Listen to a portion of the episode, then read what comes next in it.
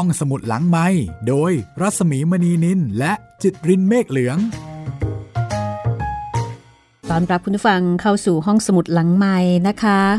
กับหนังสือสยามคือบ้านของเรา ตอนที่ 13 แล้วค่ะ งานเขียนของเอ็ดนาบรูเนอร์บาเล่เรียบเรียงโดยแมรี่บัลลี่สแตนตันซึ่งเป็นลูกสาวของผู้เขียนนะคะ มาค้นเจอต้นฉบับของแม่ แล้วก็เอามาเพิ่มเติม ให้สมบูรณ์ยิ่งขึ้นค่ะ เด็กวัฒนารุ่น 100 ช่วยกันแปลแล้วก็เรียบเรียง ห้องสมุดหลังไมค์นำมาเล่าให้คุณได้ฟังเป็นตอนตอนนี่คือประวัติชีวิตของมิสเอ็ดนาบรูเนอร์บาเล่หรือจริงๆก็ต้องเป็นมิสซิสนะคะ แต่ว่าในตอนที่เล่าเรื่องเนี่ยดิฉันจะใช้คำว่ามิสบรูเนอร์ตามสถานภาพในขณะนั้น หญิงสาวชาวอเมริกันค่ะตัดสินใจเดินทางมาทำงานในฐานะมิชชันนารีที่สยามเพียงลำพัง แล้วก็ต้องเรียนรู้ ทั้งสิ่งที่รื่นรม ทั้งสิ่งที่สร้างความเครียด ความทุกข์ความลำบากให้กับเธอ หนังสือเล่มนี้ยังเป็นเสมือนบันทึกประวัติศาสตร์ฉบับชาวต่างชาติ มองเห็นอะไรก็จะบันทึก แล้วก็มีการเรียกว่า บรรยายเอาไว้อย่างละเอียดนะคะเหมือนกับเป็นกล้องถ่ายรูปที่ถ่ายด้วยตัวอักษรทำให้เราได้เห็นว่า สภาพบ้านเมืองแล้วก็ชีวิตของผู้คนในสมัยรัชกาลที่ 5 นั้นเป็นอย่างไร แล้วก็ในอีกมุมหนึ่งยังเป็นเหมือนกับบทบันทึกบทหนึ่งนะคะของประวัติโรงเรียนวัฒนาวิทยาลัย ตั้งแต่สมัยอยู่แถวๆสิริราชนะคะ ในชื่อว่าโรงเรียนกุลสตรีวังหลัง ซึ่งเป็นโรงเรียนหญิงแห่งแรกของประเทศไทย ก็เรียกว่ามีคุณค่าหลายประการทีเดียว วันนี้จะเป็นตอนที่ 13 นะคะ ชีวิตของเอ็ดนาบรูเนอร์ก็ดำเนินต่อไปเรื่อย ๆ เธออยู่เมืองไทยมาครบ 3 ปีแล้วค่ะ ตอนนี้ชีวิตของเธอกำลังจะพบจุดเปลี่ยนแปลง เปลี่ยนแปลงอย่างไร อยากให้คุณได้ติดตามในตอนที่ 13 นี่แหละเพราะว่ากันว่าชาวต่างชาติโดยเฉพาะฝรั่งที่มาทำงานในในสยามซึ่งเป็นเมืองร้อนนี่นะคะ ว่ากันว่า เมื่อเข้าสู่ปีที่3ความอดทนก็มักจะมาถึงขีดสุด คือพอ3ปีเนี่ยก็จะทนต่อไปไม่ค่อยไหว ทีนี้ก็จะมีกฎว่า ชาวตะวันตกที่มาทำงานให้กับรัฐบาล สถานทูต หรือว่าบริษัทของต่างชาติจนครบ 3 ปีแล้ว ก็จะได้สิทธิ์ลาหยุดพักเป็นเวลา 6 เดือนค่ะ แล้วก็กฎของคณะกรรมการเพรสไบทิเรียนที่ดูแลมิชชันนารีในต่างแดนนั้น มิชชันนารีที่ทำงานมาครบ 6 ปี จะได้ลากลับไปเยี่ยมบ้านเป็นเวลา1ปีเต็มค่ะ ลากันเป็นปีๆนะเพราะว่าแค่เดินทางก็เป็นเดือนแล้ว เพราะว่าชีวิตแตกต่างกันอย่างเหลือเกิน ในบทนี้ ชื่อบทว่าอำลาวังหลังอำลาไปไหนอย่างไร กับชีวิตที่อยู่ที่นี่มาครบ 3 ปีของมิสบรูเนอร์อยากให้คุณได้ติดตามค่ะ ถ้าพร้อมแล้วเราไปฟังกันเลยนะคะ ในบทนี้มิสบรูเนอร์ก็ได้พูดถึงการปรับตัวของคนที่อยู่ในประเทศสยามมาครบ 3 ปี เธอบอกว่ามีข้าราชการชาวอังกฤษคนหนึ่งนะคะ ซึ่งเขาไปอยู่ที่อินเดีย มีการสรุปบทเรียน จากการอยู่ที่อินเดียมา 3 ปี แล้วก็บอกบรรดารุ่นน้องก็คือบอกชาวตะวันตกที่มาอยู่เมืองร้อน ถึงวิธีการรับมือกับเรื่องต่างๆ เพราะว่าที่ผ่านมาเนี่ยเคยมีชาวตะวันตกบางคนนะคะ คุมตัวเองไม่อยู่ค่ะ อาจจะเกิดความเครียดความหงุดหงิดจากอากาศร้อนจากอะไรต่อมิอะไรที่ไม่เหมือนบ้านตัวเอง เผลอตัวไปลงไม้ลงมือกับคนพื้นเมือง ข้าราชการคนนี้สารภาพเลยนะคะว่า ในช่วงฤดูร้อนปีแรกเนี่ยเขามีความรู้สึกเหมือนอยากจะฆ่าใครต่อใครอยู่ตลอดเวลา คือฝรั่งทนไม่ได้นะะกับเรื่องของความร้อน คนไทย เราเจอความร้อนมาแต่อ้อนแต่ออก เราก็อยู่กันไปแล้วก็บ่นกันไป แต่ก็ทนกันได้ แต่ฝรั่งนี่มีผลอย่างมากเลยทีเดียว ถึงขนาดที่ว่า อยากจะฆ่าคนอยู่ตลอดเวลา พอมาถึงฤดูร้อนปีที่สองก็รู้สึกสิ้นหวังแล้วก็ท้อแท้ เริ่มกลับมาเป็นคนอังกฤษเต็มตัวอีกครั้ง ต่อเมื่อผ่านปีที่3ไปแล้วข้าราชการคนนี้บอกว่าเริ่มต้นเลยเนี่ย ก็จะสูญเสียความอดทนก่อน ต่อมาก็จะเสียสติ จะมีบ้างบางคนเท่านั้นที่สามารถเรียกทั้งสองอย่างนี้กลับคืนมาได้ แล้วค่อยๆเรียนรู้ว่าจะใช้มันอย่างไร นั่นแสดงว่าการที่ชาวตะวันตกเข้ามาอยู่ในเมืองไทยในสมัยโน้นนะคะ ที่ยังไม่มี air condition เนี่ย เขาต้องปรับตัวแล้วก็ลำบากกันมากเลยทีเดียวสำหรับมิสบรูเนอร์ฤดูร้อนในช่วงปีที่ 3 ของเธอ ก็ถือเป็นประสบการณ์ที่เลวร้ายมากค่ะ คือตอนแรกเธอวางแผนว่าเธอจะอยู่ที่โรงเรียนตลอดช่วงปิดภาคฤดูร้อน แต่บังเอิญโรเบิร์ตกับเกรซซึ่งเป็นเพื่อนร่วมเดินทางจากซานฟรานซ์มาสยามด้วยกันจำได้นะคะสองสามีภรรยา ก็มาชวนเธอบอกว่าไปปากไปไปตากอากาศที่ศรีราชากันเถอะ ซึ่งจริง ๆ แล้วเนี่ยมิสบรูเนอร์ก็เคยไปมาแล้ว เมื่อฤดูร้อนปีที่แล้ว พร้อมกับเด็กๆในโรงเรียน ทีนี้ พอโรเบิร์ตกับเกรซมาชวน ก็ตกลงใจที่จะไป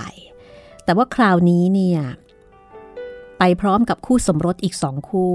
โดยที่แต่ละคู่มีลูกเล็กๆ มาด้วย คือไม่ได้ไปกับครูแล้วก็นักเรียนเหมือนกับในครั้งแรกนะคะ ปรากฏว่า ตลอดการพักร้อนครั้งนี้ ตั้งแต่ต้นจนจบ ทุกคนต้องประสบกับทุกขเวทนาอย่างต่อเนื่อง คือมีแต่ปัญหาค่ะ เธอก็บรรยายบอกว่า โอ้ยปัญหาเนี่ย ตั้งแต่ต้นจนจบจริง ๆนะคะ คือทันทีที่พ้นสันดอนตรงปากน้ำเรือเล็กๆ ก็เริ่ม โยนตัวโครงเครง ทุกคนก็ต้องนั่งนิ่ง ๆ อยู่บนดาดฟ้าเรือ กระดิกกระเดียไปไหนไม่ได้ทั้งสิ้น มิสบรูเนอร์เป็นคนเดียวที่ไม่มีปัญหาเรื่องเมาเรือ แต่ว่าคนอื่นเนี่ยเมาเรือกันหมดเลย เธอก็เลยต้องสวมบทบาทนางพยาบาลจำเป็น ต้องคอยดูแลทั้งเด็กๆ แล้วก็ทั้งพ่อแม่ของเด็กๆ โดยปริยาย จากอาการเมาเรือนะคะ พอหลังเที่ยงคืนไป ขณะที่เรือจอดทอดสมออยู่นอกชายฝั่ง ยุงก็มากันเลยทีเดียวค่ะ มีทั้งยุง มีทั้งมดคันไฟตัวเล็กๆ ที่มาเจอตะกร้าใส่อาหารกลางวัน แล้วก็มาขึ้นตะกร้าใส่อาหาร ก็เรียกว่าแทบไม่ได้หลับไม่ได้นอนเลย เจอทั้งยุงแล้วก็เจอทั้งมด แล้วเรือก็โครงเครงไปมาตลอดคืนอันยาวนานนั้น อากาศก็อบอ้าว คือไม่มีลมเลย เพราะฉะนั้นฝรั่งกลุ่มนี้ ก็ได้แต่นอนแผ่ร้า หมดเปรี้ยวหมดแรงอยู่บนดาดฟ้าเรือ จนกระทั่งได้ขึ้นฝั่งตอนรุ่งเช้า พอเข้าพักในบ้านที่ศรีราชากันได้ไม่นาน ก็เจอปัญหาอีกว่าพ่อครัวชาวจีนที่จ้างเอาไว้เป็นเวลาหนึ่งเดือนนั้น ติดฝิ่น แล้วก็ไม่สามารถจะพึ่งพาในเรื่องของอาหารได้เลยผู้หญิงก็เลยจำเป็นต้องผลัดเวรกันทำอาหารคนละสัปดาห์ โดยทำในครัวที่อยู่ห่างจากบ้านออกไปประมาณ 50 ฟุต เพราะฉะนั้นก็ต้องเดินกลับไปกลับมาภายใต้แสงแดดที่ร้อนประอุของเดือนเมษายน บ่อเก็บน้ำของหมู่บ้านก็มีน้ำน้อยมาก ก็ต้องนำน้ำสำหรับทั้งกินทั้งใช้มาต้มให้เดือดซะก่อน แล้วก็ต้องใช้อย่างประหยัดที่สุดด้วย คือเรียกว่าเจอปัญหาหลายเด้งทีเดียวนะคะ พ่อครัว ก็ไม่โอเคต้องทำกับข้าวเอง ครัวก็ไกล น้ำก็มีน้อย ทารกน้อยคนหนึ่งที่มาด้วย ก็ร้องไห้แบบเอาเป็นเอาตายเกือบตลอดเวลา ร้องทั้งกลางวันแล้วก็กลางคืน มิสบรูเนอร์ก็ต้องช่วยเลี้ยงเด็กด้วย บางทีก็ต้องรับเด็กมาจากอ้อมกอดของพ่อแม่แล้วก็มาเดินกล่อม เพราะว่าพ่อแม่เองเนี่ยก็เหนื่อยแล้วก็เครียดเกินกว่าจะจัดการกับลูกของตัวเองได้แล้ว ครึ่งเดือนผ่านไปค่ะ มิสเตอร์เวสต์ต้องกลับเข้ากรุงเทพ ส่วนโรเบิร์ตก็ได้รับบาดเจ็บ ต้องใช้ไม้ยันเพื่อช่วยในการเดิน การพักร้อนที่สุดแสนจะทรมาน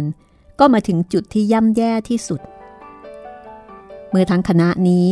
ต้องเจอกับท้องทะเลอันปั่นป่วนในวันเดินทางกลับ โรเบิร์ตนี่ช่วยอะไรไม่ได้เลยเพราะว่าขาเจ็บนะคะได้รับบาดเจ็บ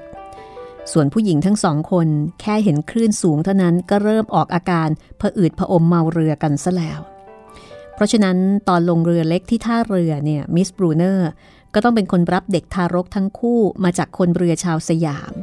ในขณะที่เธอเองเนี่ยต้องทรงกายอยู่ในเรือที่โครงเครงไปด้วย และเมื่อเรือเล็กเข้าเทียบเรือใหญ่ เธอก็มีหน้าที่ต้องส่งเด็ก ขึ้นจากเรือโดยสวัสดิภาพก็คือแม่เนี่ยหมดสภาพ ตลอดเดือนนั้น มิสบรูเนอร์แทบไม่ได้หลับได้นอน น้ำหนักตัวก็ลดลงไปถึง 10 ปอนด์นะคะ ผอมไปเลยเพราะว่าออต้องช่วยดูแลเด็กแล้วก็ต้องช่วยงานหลายอย่าง แล้วเธอก็ยังเหนื่อยใจกับเรื่องที่ต้องผลัดเวรทำอาหาร คือเหนื่อยหลายอย่าง การพักร้อนครั้งนี้ไม่ได้สวยงามเหมือนกับที่วาดภาพเอาไว้เลยสักนิด อากาศก็ร้อนมาก เมื่อบวกกับ ความเครียดที่สะสม แล้วพอกลับมาที่กรุงเทพ ก็ต้องมาเผชิญกับการเปิดภาคเรียนในทันที คือไม่มีเวลาได้พักเลย เหมือนกับว่าได้ไปตากอากาศ แต่จริง ๆ แล้วไม่ได้ไปตากอากาศไปแก้ปัญหา แล้วก็เหนื่อยแล้วก็เครียด พอกลับมา แทนที่จะได้พักปรับตัวปรับใจให้สบาย ก็ต้องทำงานทันที สิ่งเหล่านี้ทำให้มิสบรูเนอร์บอกว่าเธอมีอาการสติแตกไปเลยทีเดียว ส่วนมิสโคลก็ไม่ได้รับรู้อาการเจ็บป่วยของเธอ เพราะว่ามิสโคลได้พูดชัดเจนมาหลายครั้งแล้วว่า เธอจะไม่ยอมรับการเจ็บป่วยของใครทั้งสิ้น ก็คือทุกคนต้องดูแลตัวเอง โชคดีที่ว่ามีมิชชันนารีคนหนึ่งซึ่งเป็นแพทย์อยู่ราชบุรี ชื่อนายแพทย์วอชเตอร์เห็นอาการของมิสบรูเนอร์ไม่ค่อยดี ก็เลยพูดกับมิสโคลว่ามิสบรูเนอร์ควรจะมีโอกาสไปพักฟื้นกับครอบครัวของเขาเป็นเวลาหนึ่งเดือน เพราะว่าอาหมอวอชเตอร์เนี่ยทราบดีว่าบรรยากาศอันวุ่นวายที่วังหลัง คงไม่ช่วยให้อาการป่วยของมิสบรูเนอร์ดีขึ้นแน่ๆ เธอก็เลยมีโอกาส ไปพักผ่อนในบ้านอันแสนสบาย ของหมอวอชเตอร์นะคะ ปรากฏว่าช่วงที่ไปพักที่บ้านของหมอ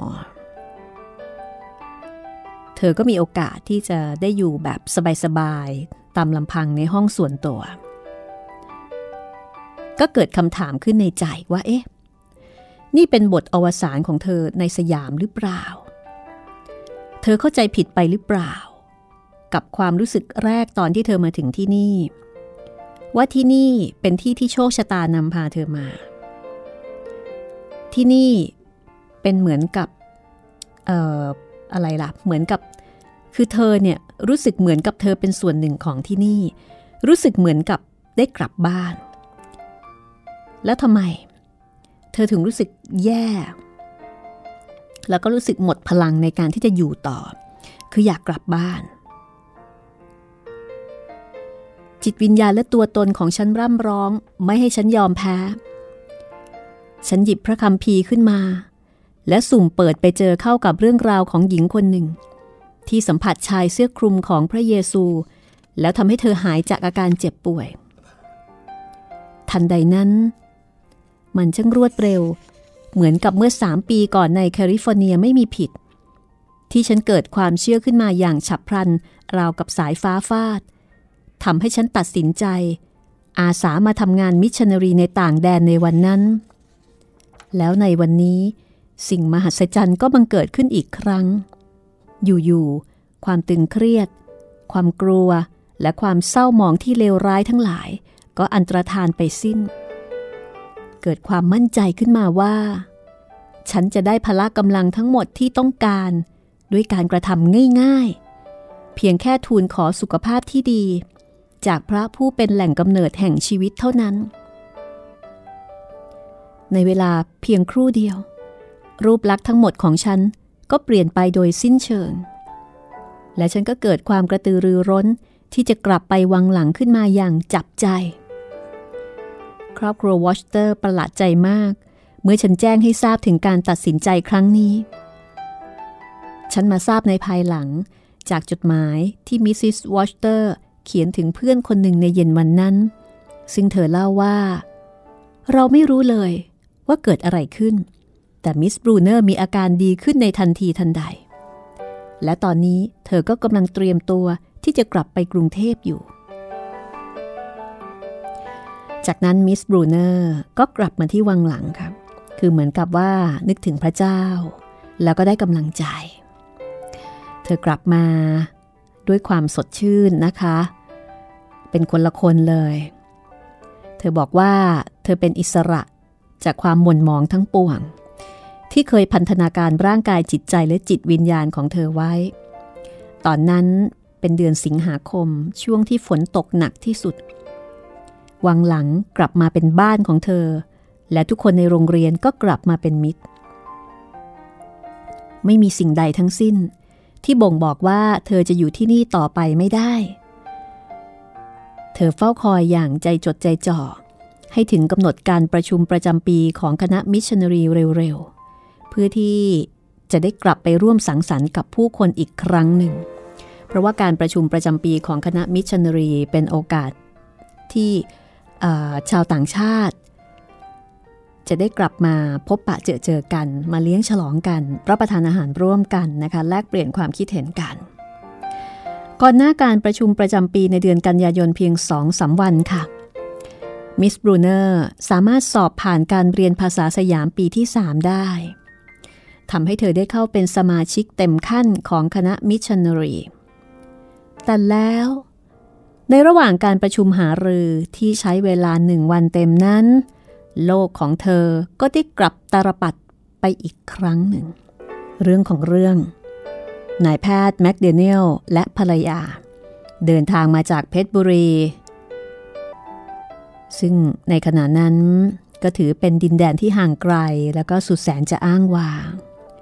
นายแพทย์แมคเดเนียลและภรรยาเนี่ย มาอ้อนวอนคณะมิชชันนารีแล้วก็มิสบรูเนอร์เป็นการส่วนตัว คืออยากจะให้เธอไปร่วมงานกับพวกเขา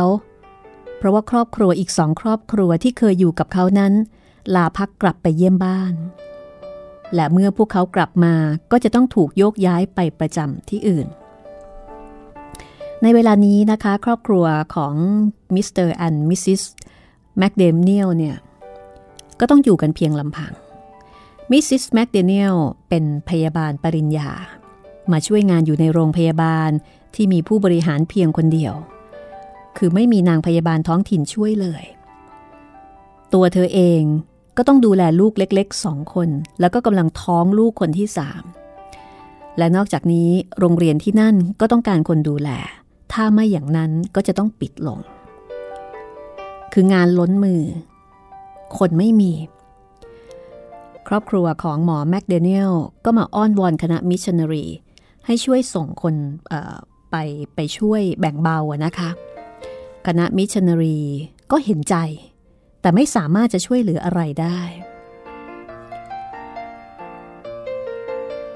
การที่ครูสักคนจะออกจากโรงเรียนวังหลังไปด้วยเหตุผลใดก็ตาม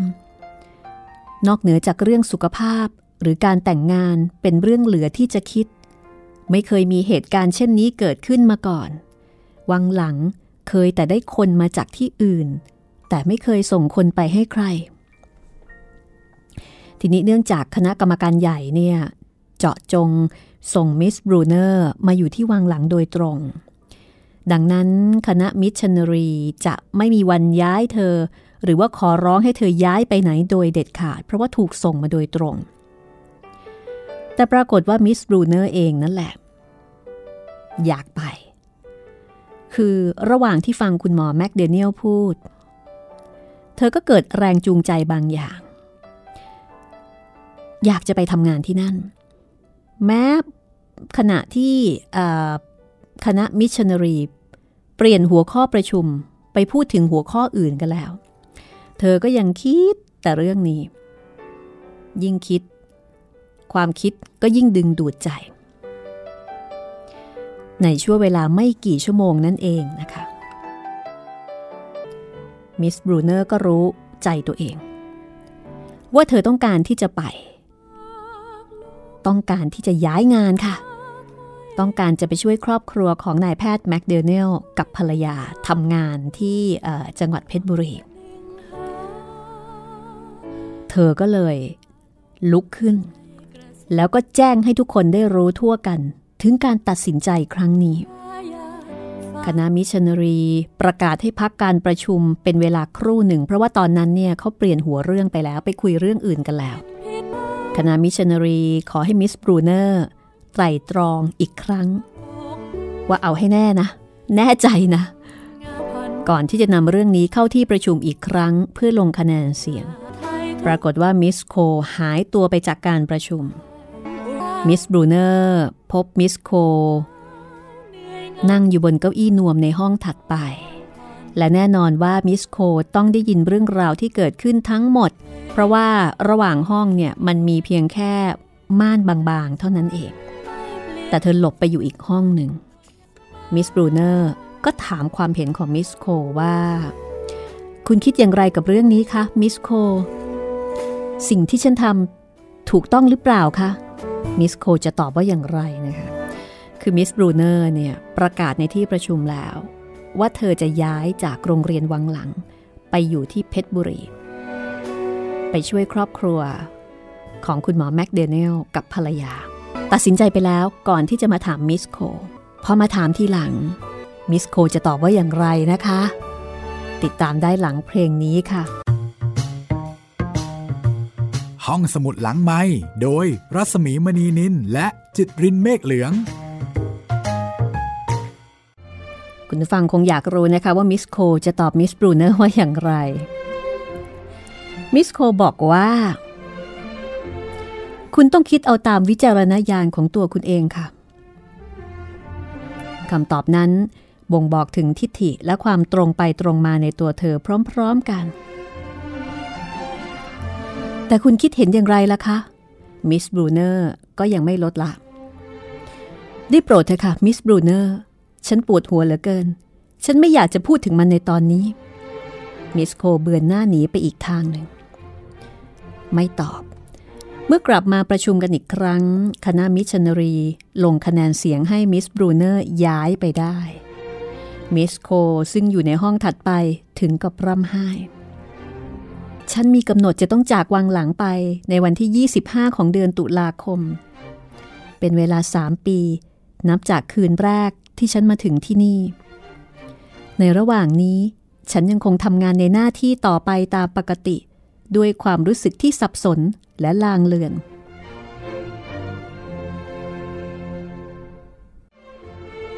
มิสบรูเนอร์เองก็รู้สึกสับสนกับการตัดสินใจ แม้ว่าจะชัดเจนว่าเธออยากจะไปร่วมงานใหม่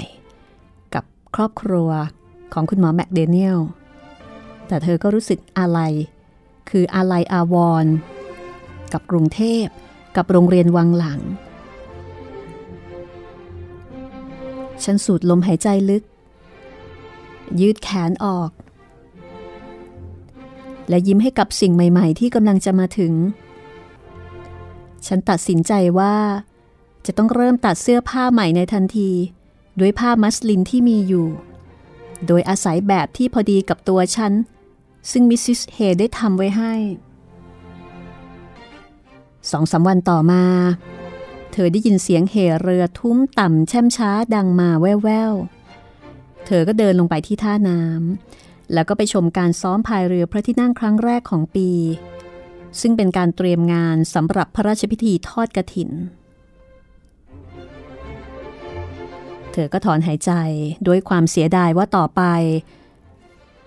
คงจะไม่มีโอกาสได้เห็นงานประเพณีที่ยิ่งใหญ่และงดงามของกรุงเทพอย่างนี้อีกต่อไปแล้ว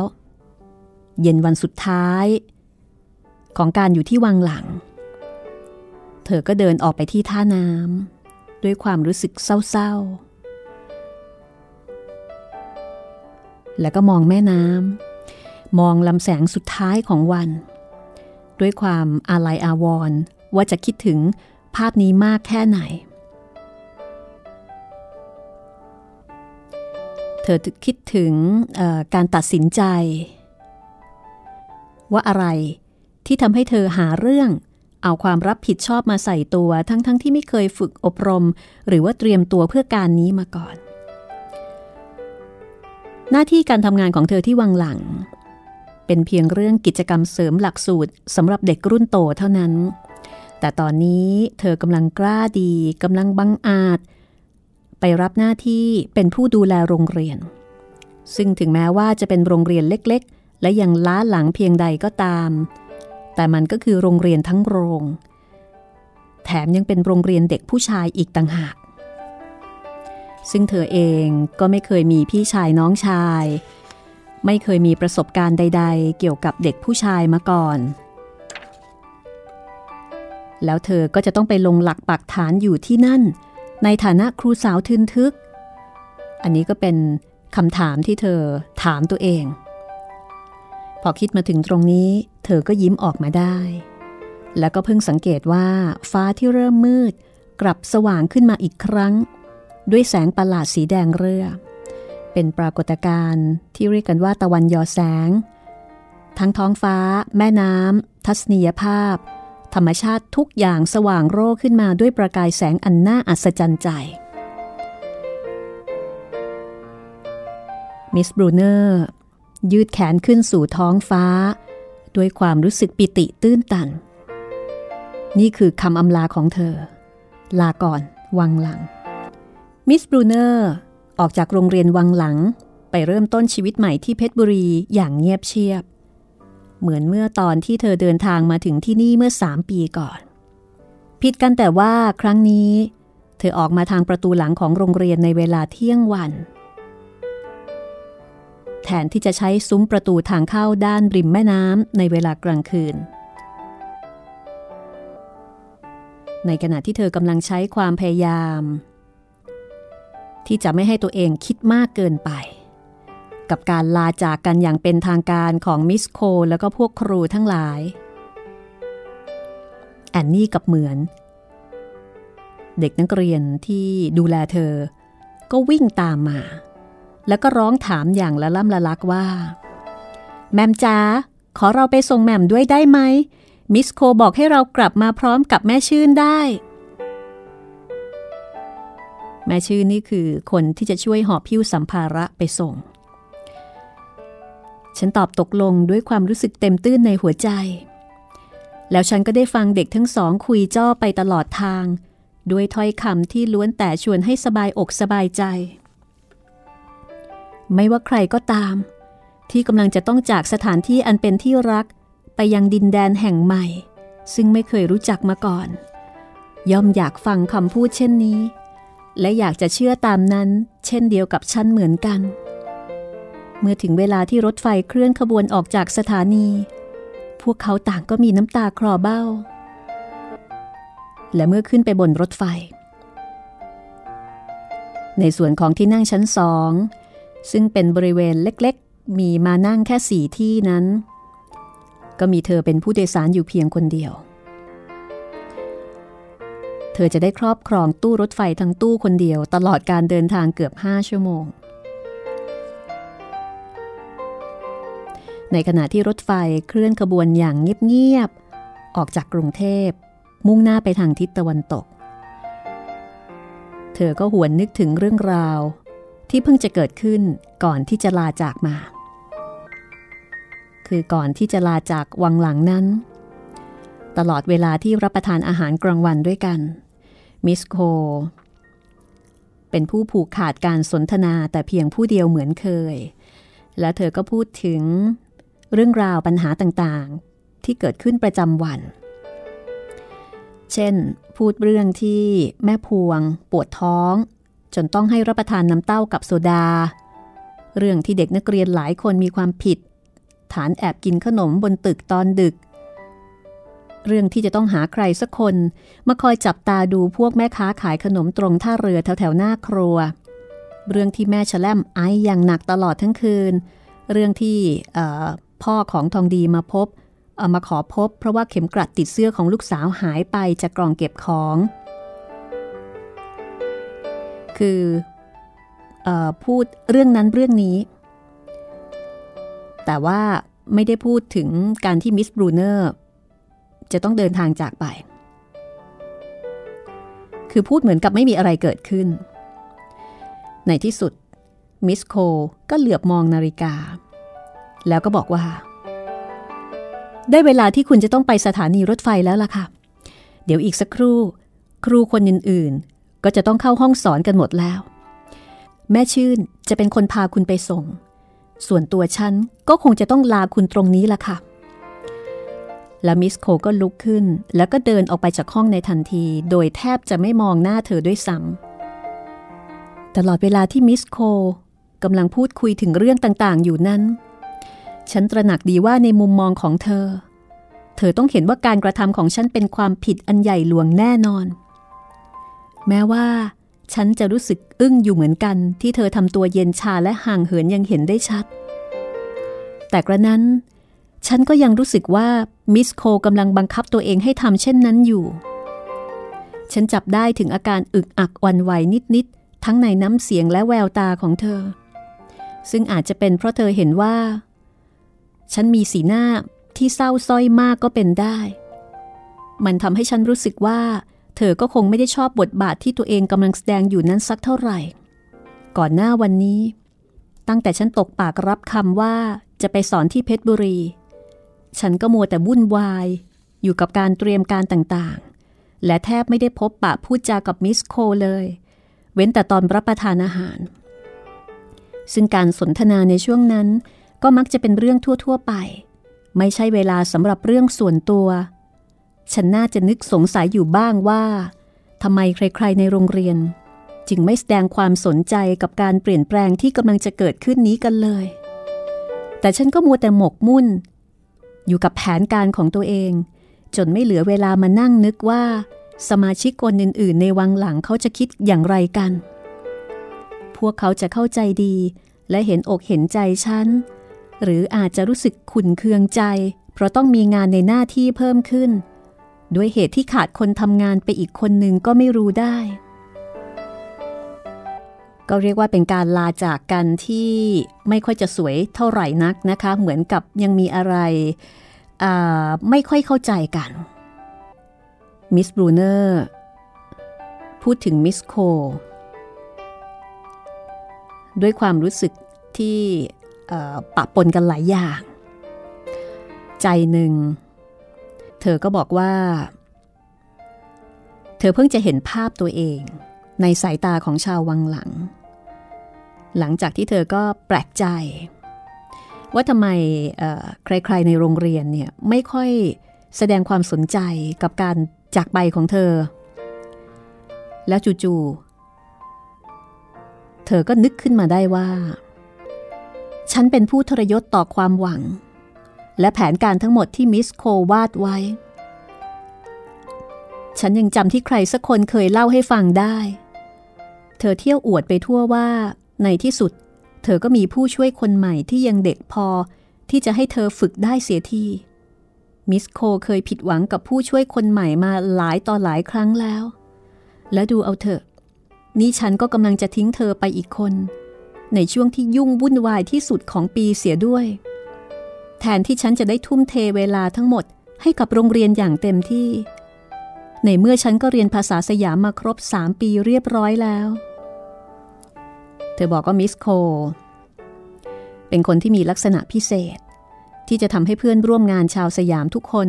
รวมทั้งเธอ ต่างก็พร้อมที่จะมอบความรักและความจงรักภักดีให้ อยินดีทำทุกสิ่งที่มิสโคขอร้องให้ทำแม้กระทั่งให้สอนฝึกกายบริหาร ให้สอนในชั้นอนุบาล ซึ่งอย่างหลังนี้มิสโคก็บอกกับเธอตรงๆว่าเธอสอบตก เธอเองเธอรู้สึกว่าไม่เคยคาดหวังว่าจะต้องได้รับคำชมเชย คณะกรรมการส่งเธอมาที่นี่ โดยแทบไม่รู้ว่าเธอมีศักยภาพที่จะทำอะไรได้บ้าง พอๆกับที่เธอเองก็ไม่รู้จักตัวเองเหมือนกันเธอรู้แต่เพียงว่า ตัวเองสามารถทำอะไรก็ได้ถ้ามุ่งมั่นจะทำจริง ๆ ขอเพียงมีโอกาสและเวลาให้ศึกษาเสียก่อน หากมิสโคเชื่อมั่นในตัวฉัน และคอยพูด สนับสนุนให้ฉันมีกำลังใจอีกสักนิด สิ่งเหล่านี้ก็คงจะผูกมัดฉันไว้ กับแผนการของเธอจนฉันไม่อาจจะดิ้นหลุดไปไหนได้ แต่ถ้าหากว่ามันเป็นความตั้งใจของมิสโค ที่จะฝึกสอนฉันอย่างเข้มงวด โดยไม่ใส่ใจกับความรู้สึกส่วนตัวใด ๆ ทั้งสิ้นแล้วล่ะก็ ฉันก็พอจะนึกออกว่า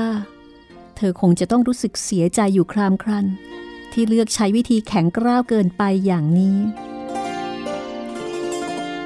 มาถึงตอนนี้ ก็คงไม่มีโอกาสที่เราจะพูดจาปรับความเข้าใจกันได้อีกแล้ว สิ่งเดียวที่พอจะทำให้ฉันรู้สึกดีขึ้นบ้าง ก็คือความคิดที่ว่าอย่างไรเสีย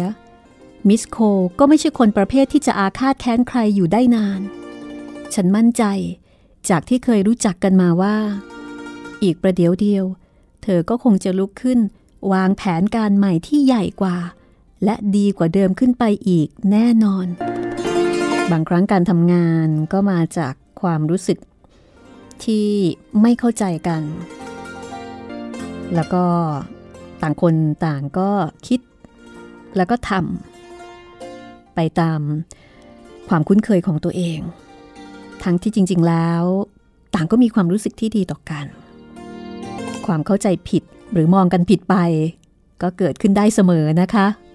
ทั้งๆทที่ทุกคนก็ทำในสิ่งที่ดี สยามคือบ้านของเราค่ะ กับจุดเปลี่ยนในชีวิตของมิสบรูเนอร์จากโรงเรียนวังหลังไปเพชรบุรี ตอนหน้าตอนที่ 14 ตามเธอไปเริ่มต้นชีวิตใหม่ที่เพชรบุรีค่ะ ห้องสมุดหลังไม้โดยรัสมีมณีนินและจิตรินเมฆเหลือง